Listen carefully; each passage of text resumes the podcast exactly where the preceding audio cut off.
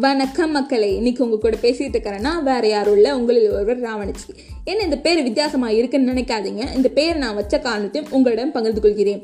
எனக்கு பொதுவாகவே தமிழ்னா ரொம்ப பிடிக்கும். தமிழ் வரலாறுனா ரொம்ப ரொம்ப பிடிக்குங்க. அப்படி எனக்கு தெரிய வந்த பேர் தாங்க ராவணன். அந்த பெயரில் இருக்கிற வீரம் அழகு ஒழுக்கம் கலைப்பத்தில் சிறந்தவர் என்ற பண்புகள் தாங்க எனது பேரை ராவணச்சி நின்று வைக்க காரணம்.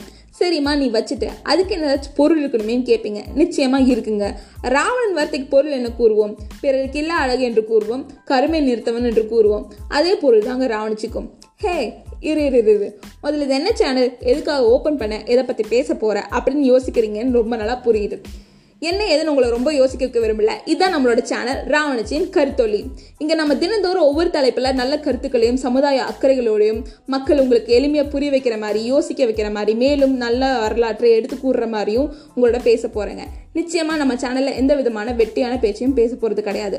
ஒரு நல்ல மாற்றத்திற்கான விதையாக மட்டும்தான் இந்த தளத்தில் பயன்படுத்த போகிறேன் உங்ககிட்ட ஒரு சின்ன பாரதேசன் கவிதையோட விடை பெறுகிறேன் நிற்கே நீ நிமிர்ந்து நிற்பாய் குன்றத்தை போல்.